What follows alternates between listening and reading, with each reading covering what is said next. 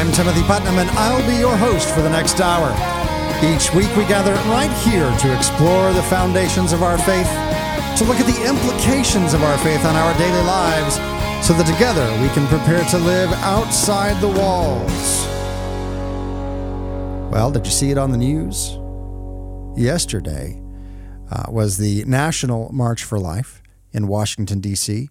Hundreds of thousands of people gathered. It never gets airtime, uh, it just doesn't.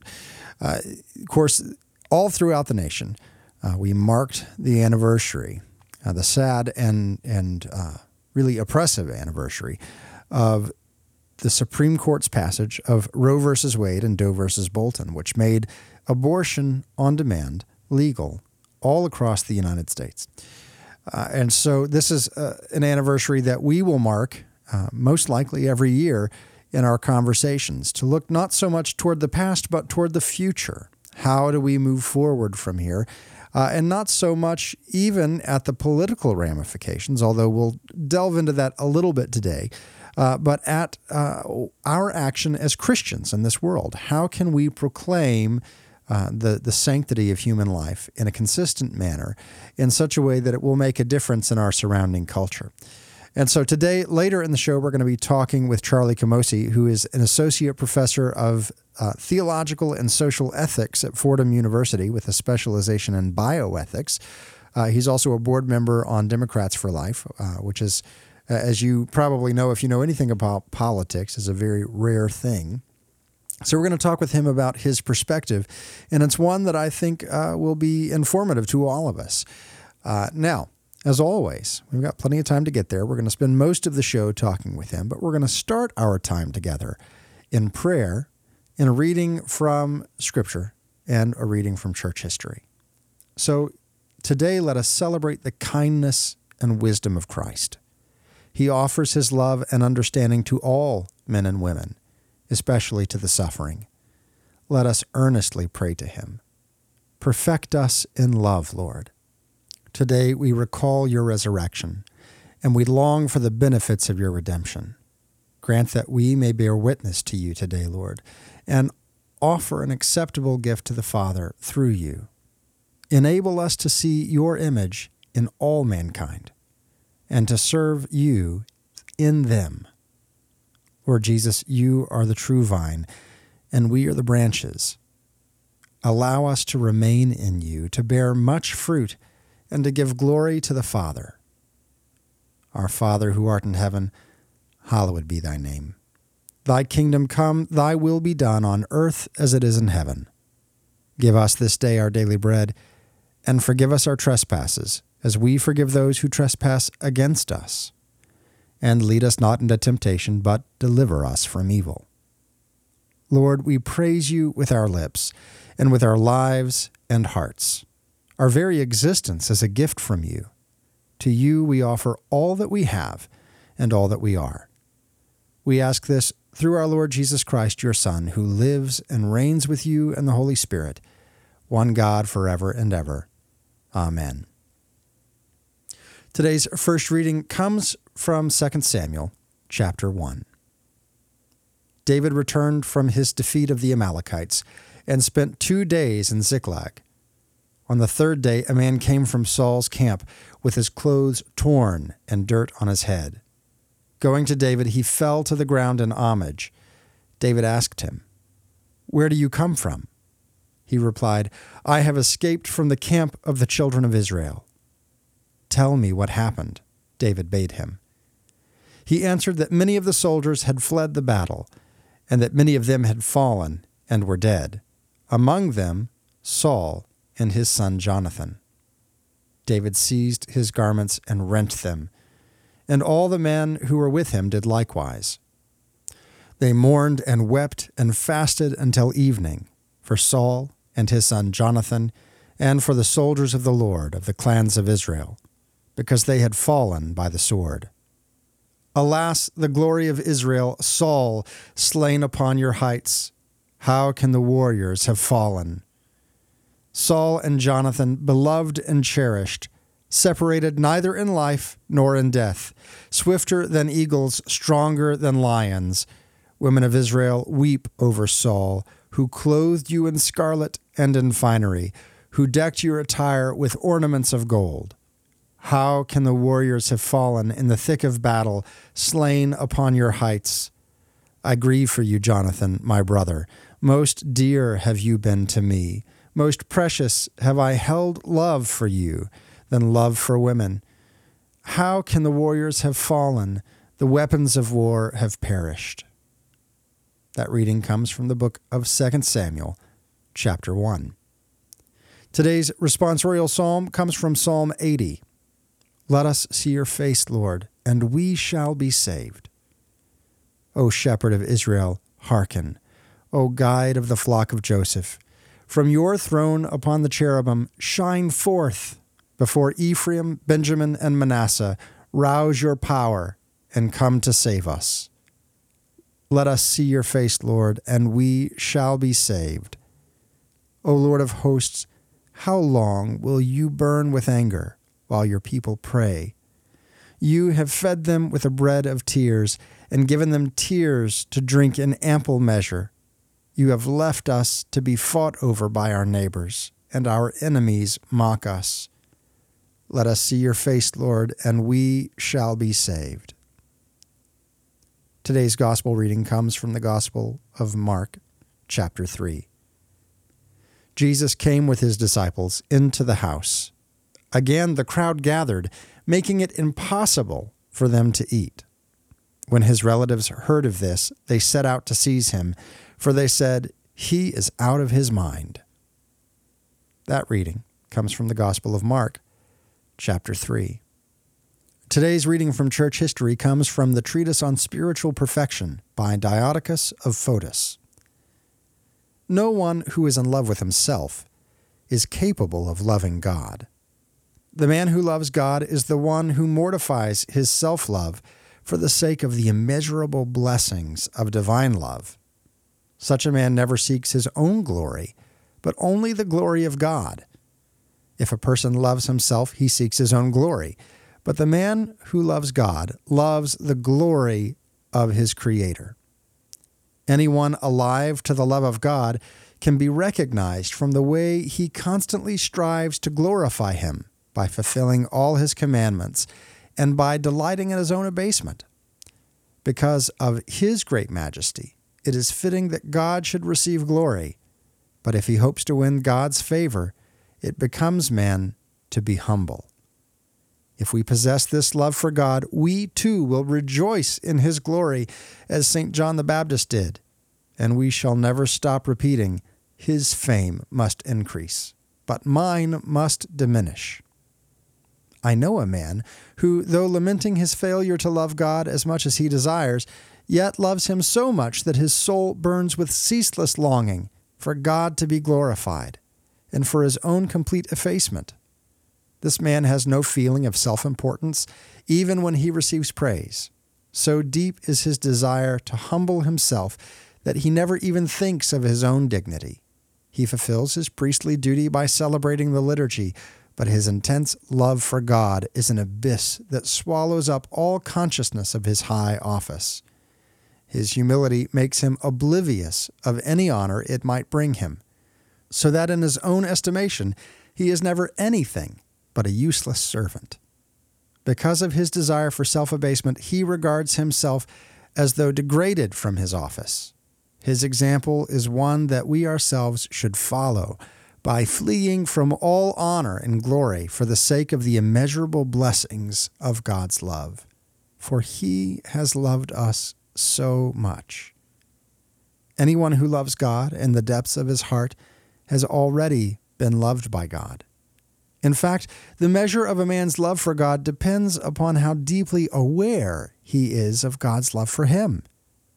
When this awareness is keen, it makes whoever possesses it long to be enlightened by the divine light. And this longing is so intense that it seems to penetrate to his very bones. He loses all consciousness of himself and is entirely transformed by the love of God. Such a man lives in this life, and at the same time does not live in it, for although he still inhabits his body, he is constantly leaving it in spirit because of the love that draws him toward God. Once the love of God has released him from self love, the flame of divine love never ceases to burn in his heart, and he remains united to God by an irresistible longing. As the Apostle says, if we are taken out of ourselves, it is for the love of God. If we are brought back to our senses, it is for your sake. That reading comes from the Treatise on Spiritual Perfection by a Diadochus of Photis. These may seem to be maybe odd readings as we are in the midst of uh, the beginning of ordinary time, the, the midst of recognizing and marking the anniversary of Roe versus Wade. But I think really they're quite appropriate for us, specifically our gospel and our reading from church history. Uh, this concept of the people looking at Christ, even his own relatives, looking at Jesus and saying, You're nuts. You're out of your mind. And we look at our society today and they think that we are out of our mind for upholding the sanctity of all life, even nascent life, life uh, very early on in the womb, from the moment of conception to natural death, to, to value someone just by virtue of them being human, right? We're not valuing them because of their accomplishments. We're not valuing them because of what they have to offer us. It doesn't matter whether that person is wanted or not, simply because that person is a person made in the image of God. We have value for them. Our society says that if a person is a burden, then whether that be because of poverty or whether that be because of age, we can do uh, things like euthanasia that will uh, allow society's burden to be lifted. And yet we look at these things and say, no, that person is a person of invaluable worth, incomparable worth, simply because they are made in the image of God. And so we seem to be out of our minds. Uh, we, we value these things not because of anything we can gain from it, but, but simply because God made that person in his image. God cared for that person. And so we appear to be out of our minds. Christ was out of his mind because he cared for the people more than he cared for even eating himself, right? Even even his own ability to take care of himself. And here we have that beautiful reading on Christian perfection, which at the very end of it, he alludes to a passage out of 2 Corinthians chapter 5, where Paul talks about we are ministers of reconciliation, that it's our desire, it's our job as Christians uh, to make known the reconciliation made possible by Jesus Christ, that we can be reconciled to God. And he says there, he says, if we are beside ourselves, if we're out of our mind, it is for God. But if we're in our right mind, it is for you. For the love of Christ controls us, because we are convinced that one has died for all, therefore all have died. And he died for all, that those who live might no longer live for themselves, but for him who for their sake died and was raised. So, what does that look like to live for him who has died and was raised for our sake? What does it look like to not look to our own interests, but to the interests and the will of God? What does it look like to submit to Him, even on these issues that are politically uh, unpopular, that specifically the pragmatics are pr- uh, politically unpopular? When we return, we're going to talk with Charlie Camosy, who's an associate professor of theological and social ethics at Fordham University with an emphasis in bioethics. And we're going to look at the last 40 years and look at a different way forward. What do we need to do uh, to now make a difference as we move forward uh, to see an end to abortion? It's going to be a very interesting discussion. Lots of things that maybe you haven't heard before. Uh, I want you to engage with it. Come on over to facebook.com slash step outside the walls. On Twitter, the handle's at outside the walls. And join the conversation. Let me know what you think. Lots to talk about. We'll be right back after this break. You're listening to Outside the Walls with Timothy Putnam.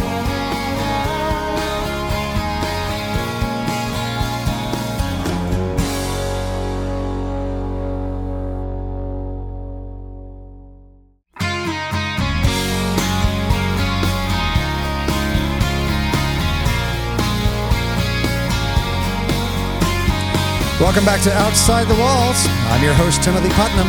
Thanks for sticking through the break.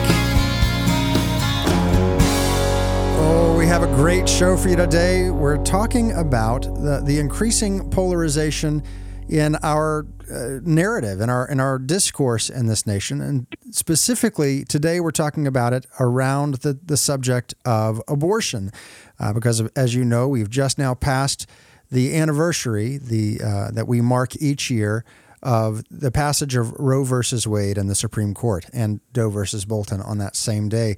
We're speaking today with Charlie Camosy, who is an associate professor of theological and social ethics at Fordham University with a specialization in bioethics. And abortion is a topic that you speak on quite frequently, uh, on both in newspaper articles and books and uh, I'm, I'm assuming speeches and, and the like as well. So, Charlie, thanks for being on the show today. My pleasure, Timothy. I know you you had a lot going on this week, uh, having been a part of the March for Life, and so we certainly do appreciate the time that you have given us today. So let's start with this uh, increasing polarization, and you know we can blame it on any number of things, whether it be the 24-hour cable news cycle that continues uh, to keep everyone riled up. I mean, that's their job is to to get you engaged, and they do it nonstop. So maybe it's that. Maybe it's the increasing proliferation of social media, where everyone's opinion uh, is uh, important, and everyone feels that their own opinion needs to be proclaimed maybe a little bit louder than normal.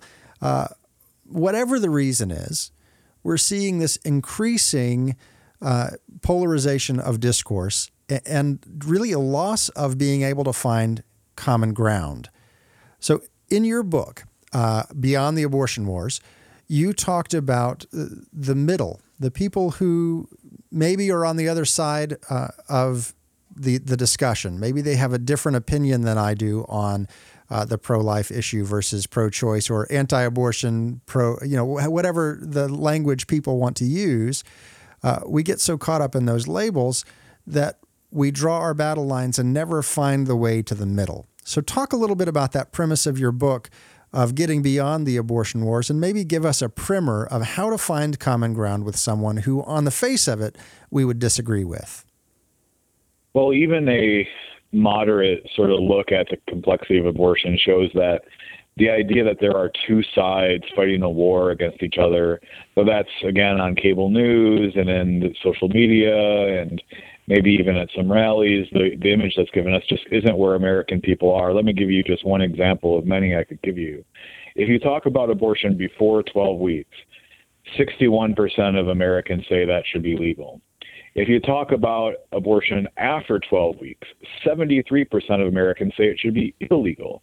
Wow. So, it, and we don't even, we don't even, we can't even get a vote on a 20 week ban, much less a 12 week ban. But right. yet we imagine ourselves in this sort of us versus them fight to the death between choice and life, the culture of death versus those who love the babies, those who support women versus the misogynists, right? And that's just not where we are. Right.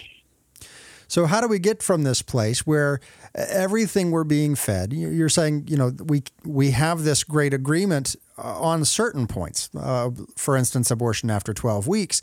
Uh, whereas, of course, we in America do have some of the most liberal laws. That that whole bastion of what we consider liberal Europe, even they have more conservative abortion laws than we do. Uh, and so, how do we get to a place where we have that agreement, that 70 some percent, and yet we can't get the vote to come up for a 20 week ban? Well, I think as much as possible, uh, those of us who want to see babies protected and their mothers supported need to get ourselves out of this uh, out of this war that's being fought at least on social media, on cable news, and uh, in some of our more high high level political fights that we're now seeing unfold in the 2016 election. Mm-hmm. This is we, this is not a Republican issue. It's it's not a Democrat issue.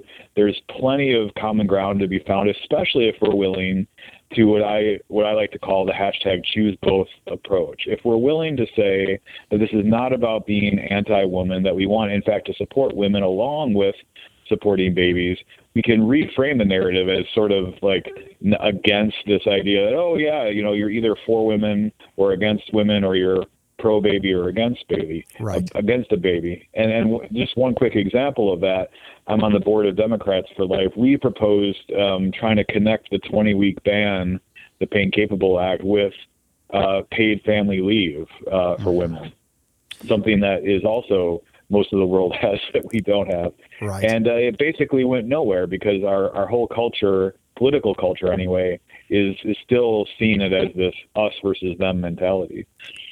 So uh, we who are not in the political elite, you know, how do we go about uh, beginning to influence our legislators uh, without just you know getting involved with uh, uh, petitions and change.org and everything else where you know what I like to call hashtag slacktivism, where I I put it on change.org, I did my part. Right, what are some practical steps that that we can do to begin to start elevating this conversation and maybe help see a way forward? Well, first of all, you can tell your legislate uh, legislators that you don't uh, see this as a partisan issue, that you want them to work with the other side in trying to find a compromise. That they that they ought not to use this issue, as we see again and again, as merely a wedge issue to raise money and get votes around election time. You actually want to see movement. You actually want to see babies and women protected. And if that's the case, then they you should you should ask them to support the kinds of initiatives that actually would move the needle, that wouldn't continue to perpetuate this endless war that 40 years of war have produced virtually nothing for either side. Mm-hmm. And and and it would be the kind of thing that would say, well, where where can we find common ground? Can we find a a 20 week ban if we support women along with that? Can we can we do other things to support women? I, for instance, childcare is hopelessly expensive for many women, single women in difficult situations. Can we give women some help with that? So and these are all things that are very, very popular if you get beyond the narrative that this is a liberal versus conservative issue. So, so, let's go back to that liberal versus conservative for a moment, because uh, I, I, know some people who approach this issue uh, and they don't want to give any ground, right? They, they say, you know, and as an ethicist, I think you would agree that abortion is uh, is a moral uh, problem. It's a it's a it, tricky issue at any stage for any reason. And so you've got these people who are very uh, faithful Catholics who very much have a goal in mind, and that's to see the end of abortion. And and so how do you bring them to a place where you can say, listen, we want we, we want the same thing. We want to see the end of abortion, but we do need to see progress. Uh, so let's start with common ground. Uh, how would you talk to someone who may be uh, inclined to being on that far side and draw them toward a conversation with the middle, not necessarily even changing their opinions, but to draw them towards the conversation? Well, first of all, I would say I want what you want. I want equal protection of the law for our prenatal children tomorrow if we could get it. Mm-hmm. Now, so what we're talking about is the best way to get to that point. Right. We've had four, we've had 40 years. We've had 40 years of fighting this us versus them, life versus choice, Republican versus Democrat battle. And what has it got us on the federal level? It's got us basically one thing, as far as I can tell, a partial birth abortion ban, which is basically saying you can't commit infanticide. Right. So in 40 years, in 40 years, we've got the anti-infanticide bill and nothing else. And so I I would say let's think creatively about how we can move the needle. What what are the ways we can actually move forward to get equal protection of the law for all of our prenatal children? And it seems so obvious to me that the only way to do that is to talk about doing that in small steps that reaches out to the other side that says, "Yes, I know you are uncomfortable with late-term abortion and not uncomfortable with early-term abortion. Let's work on a package deal where we could get your support for the Pain Capable Act, for instance." Mm-hmm. We won't have just zero zero votes from Democrats on that issue. Republicans didn't even work to get any Democratic votes. They didn't say, "Hey, here's something we'll give you in, in return for this." They just knowing the knowing that the uh, the legislation would fail, they just put it out there to be voted on anyway to use as a as a as a wedge issue. That that sort of thing isn't what pro-lifers can accept anymore. We can't accept uh, meaningless votes uh, for wedge issues in, in election cycles. We have to demand more from people. you know, one of the guests we've had on here previously is former Oklahoma Representative Rebecca Hamilton. She's also a blogger on the Patheos Network. And as a former legislator, one of the things that she's very passionate about is waking people up to the fact that a lot of the legislation that goes on is merely uh, for show. It's merely to let people know, oh, look, we're trying to do something. And this one that you brought up here with the Pain Capable Act, I think, is just a very clear picture of that, where um, they knew beyond a shadow of a doubt there was no way it was going to get passed but and nor did they really try to get it passed other than to say, hey, look, we put up this bill, it looked great, and oh, I guess we couldn't do anything about it. I guess we'll have to raise more money so that we can do it all again next year. So, how do we begin to tell our legislators, uh, no, this doesn't work anymore? Well, this is going to be an unpopular position, maybe with some of your listeners. Okay. But I think I, I think we need to pro-lifers need to abandon our sort of unthinking support of Republican Party. I, mm-hmm. I, think they, they take us too much for granted. They use us.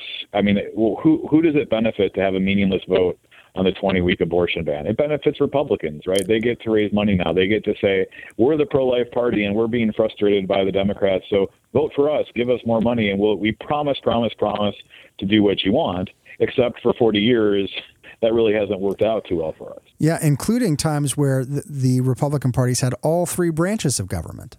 Yeah, exactly. So so multiple times we've actually had complete control and and got virtually nothing. And even Supreme Court justice appointments have not been that great. So Anthony Kennedy, who is now the one we're hoping will be the swing vote for us next time, eh, actually there will be a major case coming before the Supreme Court in March. We're all hoping he does well that was a Republican appointee, right? Mm-hmm. Several, several. Um, Sandra Day O'Connor was report, was appointed by uh, President Reagan. She ended up being uh, really disappointing on these issues. So, so it's time. It's time to hold Republican feet to the fire when it comes to pro-life issues. They they shouldn't be able to just take us for granted year in and year out on this stuff. Now, uh, you know, you do bring up a very touchy area, and I think we're going to get to that a little bit more after the break. But before we get there, I, I just really appreciate G.K. Chesterton's uh, perspective on politics. He says that the, the ones that the people ought to have lead them are too busy to take the jobs, but the politician is waiting for it. He's the pestilence of modern times. We ought to keep politics as local as possible. We're going to continue this conversation right after the break. Join the conversation over at facebook.com slash step outside the walls and on Twitter the handle's at outside the walls. I'm sure you have something to say. There's much more to come in our conversation with Charlie Camosy, Associate Professor of Theological and Social Ethics at Fordham University. We'll be right back after this break. You're listening to Outside the Walls.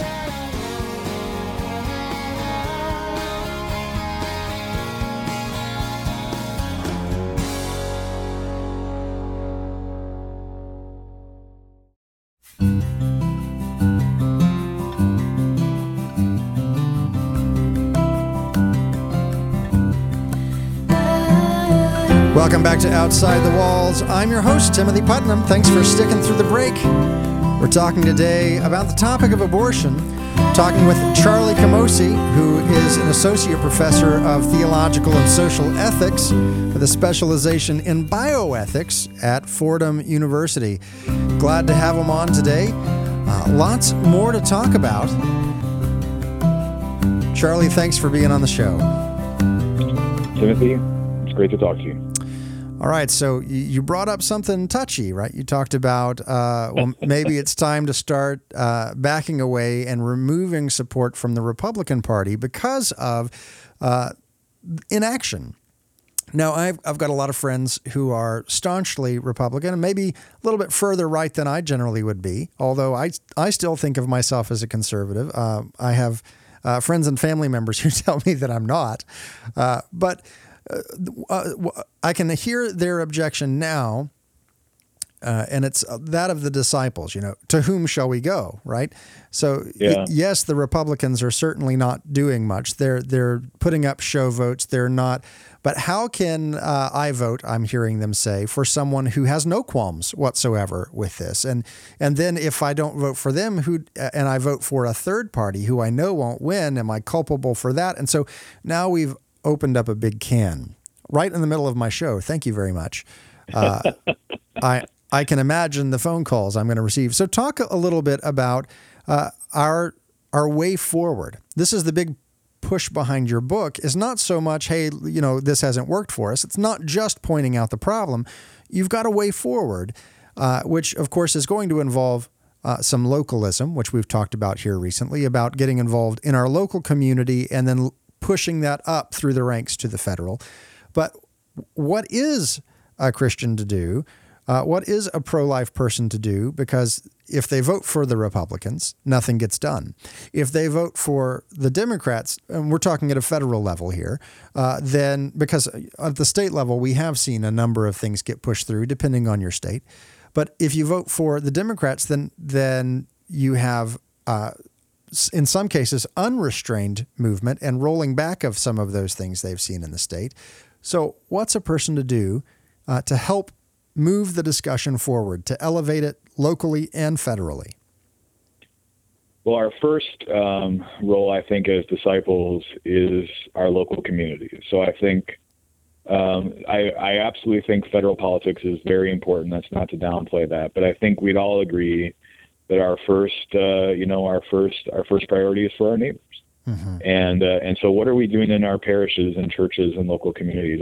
Do do pro life ministries, for instance, have uh, shelters for women in difficult circumstances? Are we in our homes willing to bring in women in difficult circumstances? Are we willing to to not to, to break the sort of American consumerist fortress, my home is my castle mentality, and, and welcome people uh, into our parishes and homes who, who need help? Uh, I think that those are the kinds of things we should focus on first. Yeah. Um, uh, and, and and and those are the least among us. Those that's how Christ comes to us today.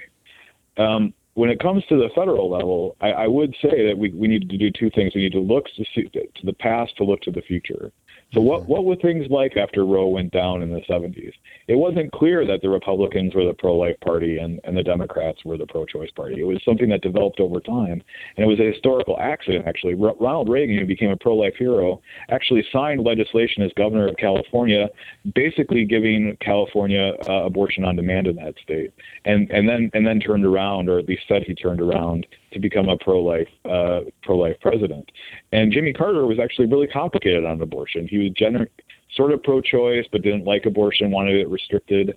Um, but then in the 80s, we had uh, you know the coalition of the you know the uh, the moral majority and Jerry Falwell and the Southern Strategy, and Republicans became the pro-life party, and and feminists went to the Democrat Party. But even well into the 80s, there were so many pro-life Democrats. Now there are virtually none. Right. And uh, and so let's look at that past to say that there could there was a time where things were different and they could be different again. I I point to changing demographics in the book. We have um, Latinos and Latinas becoming just an explosive political force in this country. They're not at all uh, sort of you know pro-choice. They're they're Latinos are, are genuinely pro-life compared to pro-choice, if you have to use that language. But right. they're definitely not they're definitely not Republicans, right? So so how are we going to get how are we going to get pro, generally uh, generally pro-life Latinos and Latinas on on board with what we're doing if we're so attached to the Republican Party? It's going to be very difficult.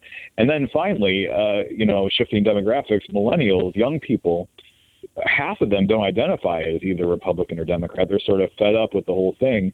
I, I'm, I'm, if you can't tell already, I'm fed up with the whole thing.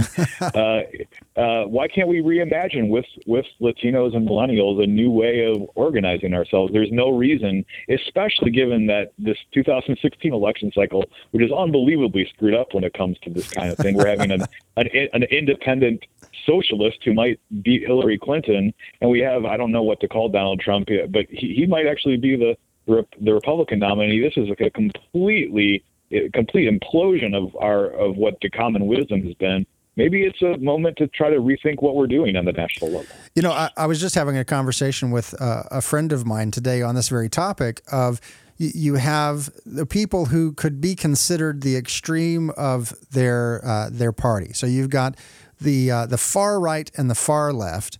And somehow in this election cycle, there are people who have gone further than them to make them look as though they're moderates. So here you have Trump making Cruz look like a moderate. You have Sanders making Hillary look like a moderate. And, and I, am sitting here in the middle, which, uh, according to all the political tests out there, that's where I fall. And, and I'm just dumbfounded by the whole thing. Yeah, and, and it's probably even a mistake. We we imagine this along a linear spectrum, right, right, left, and middle. It's probably just not a good image to have in our head of where people are at on, on certain issues.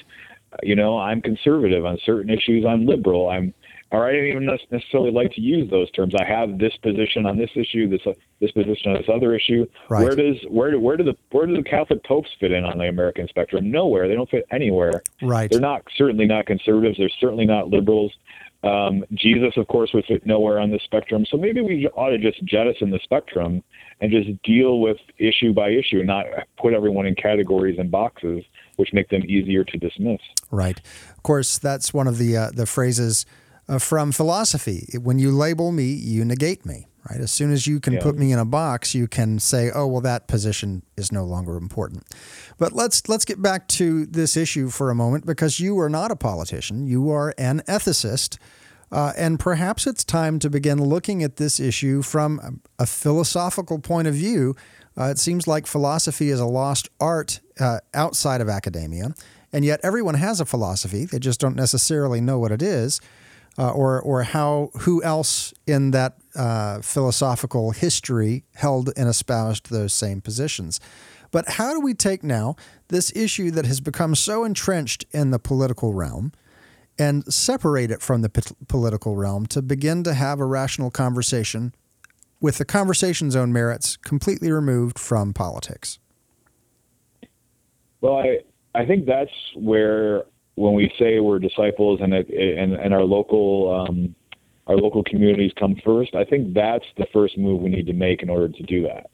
So too often when I get into a discussion with people on these issues, and we start first at the level of morality, ethics, philosophy, uh, people jump immediately to what the law should be, or like, you know, how this will work politically Right. and and we and we don't you know we don't even go we don't even spend the time we need to sort of work through the really complicated issues with regard to ethics and morality. So maybe that's what we need to, to focus on more is instead of just jumping to well who does that mean i should vote for? Or what should the law be? We spend a lot of time taking our time di- diving into the arguments and the evidence um, and it's not a people who think. I mean, what I tell my bioethics students, I say, if you leave this semester thinking these issues are easy, that there's an obvious answer, I will have not done my job this semester. Mm-hmm. I have a very strong opinion about these issues, but that's because I spent a lot of time thinking about them, Right. and I uh, and I know how to respond to people who think differently. Unfortunately, most people on multiple sides of abortion have done very little time thinking about why somebody who thinks differently than them might come to the conclusions that they do. And that leads to our polarized us versus them abortion wars. When you spend time thinking about why somebody is pro choice, you become you you become first of all um, totally convinced that they, you understand why they have their position. They're not evil or bad. Uh, but then you also become that much better uh, an advocate against their position because you can actually respond to what they think. And and in our polarized situation right now, we just don't do that. You know, I'm going to mess up the attribution. I don't know who said this, but uh, an author said, uh, not not too distant past. He said the problem isn't that Johnny doesn't know uh, how to read. Speaking of school, or even that Johnny doesn't know how to think, but the problem is that Johnny confuses feeling with thinking.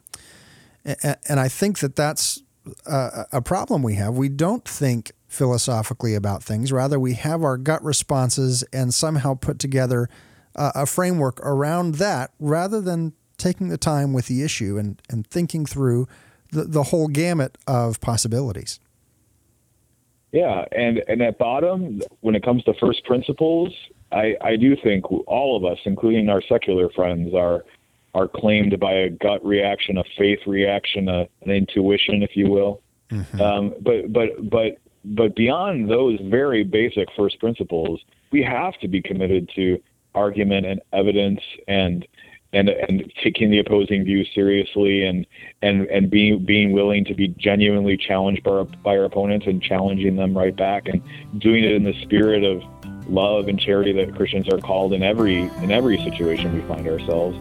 Uh, unfortunately, I think you're right. Like for most people, that sort of emotional reaction is all that that is that uh, that is operative, and then it just becomes an attempt to sort of impose our will onto the other without really taking the philosophical uh, approach seriously. Well, join this conversation over at facebook.com slash step outside the walls. On Twitter, the handle's at outside the walls. There's more to come. You're listening to Outside the Walls.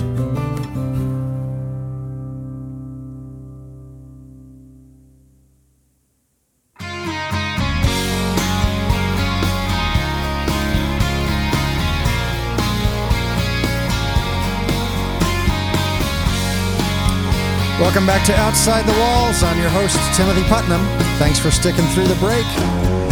If you've missed any part of this discussion, any part at all, you can go and listen to it on our archives over at outsidethewalls.com. If you uh, if you felt that maybe someone you know really would benefit from this uh, this show, this specific episode, go ahead and send them over to those archives outsidethewalls.com. Of course, it'll be up in uh, within a couple of days after the show's up, and they can listen to it in its entirety as well as all of the other shows we've ever done, including one previous with today's guest, Charlie Camosy, who is the associate professor of theological and social ethics with a, uh, a side with a, a specialization in bioethics. Charlie, thanks for being on the show today.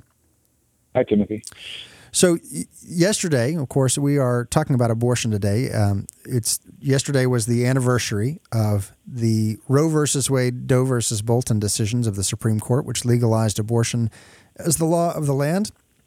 And yesterday, you were in uh, Washington D.C. for the National March for Life.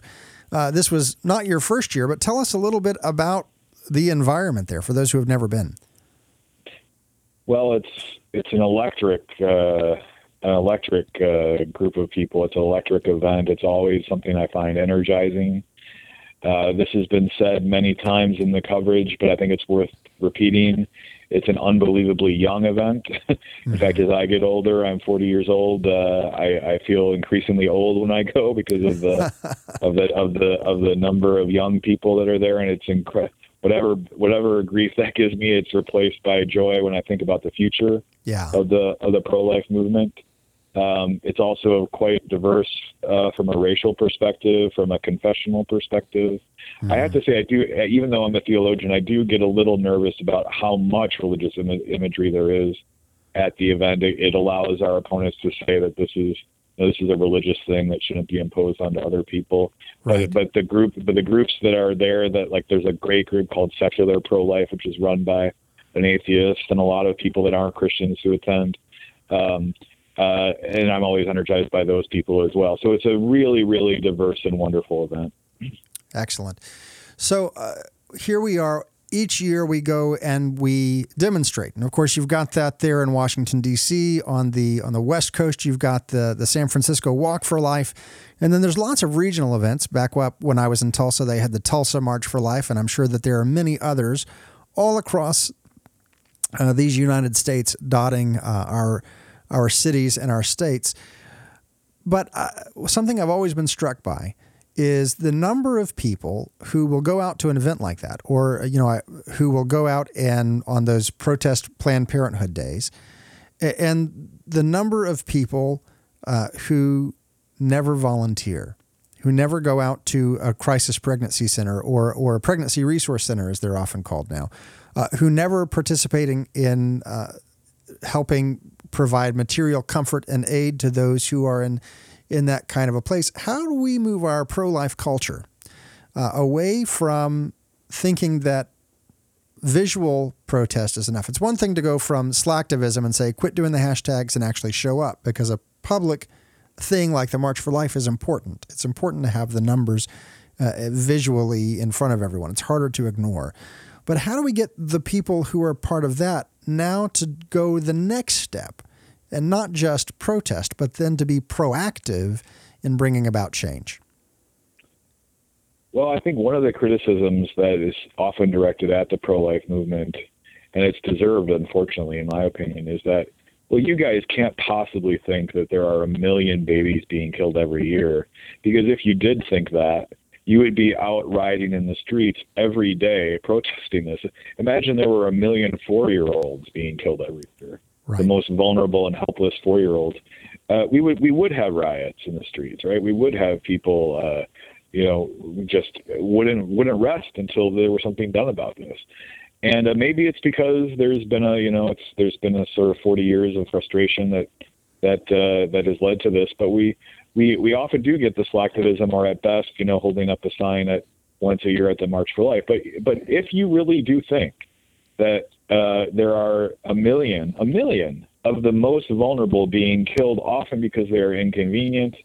Um, mm then then how can you how can you not how right. can you not do do more do more than than than what you just mentioned but and i think one of the things here uh, that i've seen uh, used to be the director of respect life for a diocese uh, was that people would see maybe they'd see that the children uh, and they would get angry they would see that a million children were being uh, killed each year and they would then immediately put that on the mother and become calloused towards the mother rather than realizing that in most cases, or, or at least in, in a large portion of the cases, uh, the mother is not the primary decider.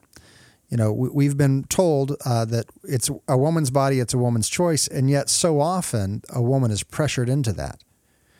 And so yeah, I think it's important, and you've got the hashtag choose both, right? Choose both the mother and the child and provide material support to the mother uh, as a way for her to choose life for her child.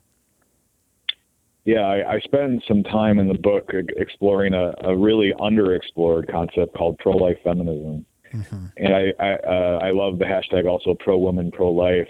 I, I really think we need to really hammer this home in our public discussion of abortion as pro lifers. Uh, one of the things I put on the book is that it was uh, the Playboy Foundation which uh, which funded the lower court cases which led to Roe versus Wade. Hmm. Uh, there was it was Hugh Hefner that said I was the first feminist. I was pushing this from the beginning. It's men who who have really really pushed uh, abortion rights from its inception, and it was it was the suffragettes. It was the first feminists who were really against abortion, who thought it was a tool of oppression on the part of men. It was a sign that we failed women and weren't willing to support women. And surprise, surprise, since Roe versus Wade, have we had pushes for equal pay for equal work for women? Have we had support for uh, women for childcare? Have we had pushes for family leave? No, we've had none of these things. Mm-hmm. The answer, the answer is more abortion, more abortion choice instead of actually supporting women. Is this actually a choice? Does anybody believe that women who are in these situations without the support of their communities and their government actually have a genuine choice to make, even if it, they're not being technically forced into it? Right. In, in, in Catholic social teaching, we call it social sin, structural sin they're being pushed towards this choice by the social structures we've set up for them. Yeah. Well, you've left us with some great questions, Charlie. Outside the Walls is a co production of St. Michael Radio and Breadbox Media, heard around the world on terrestrial radio, live streaming, and podcast. Until next week, may the Lord bless you and keep you. May the Lord make his face to shine upon you and be gracious unto you. May the Lord lift up his countenance upon you and give you peace.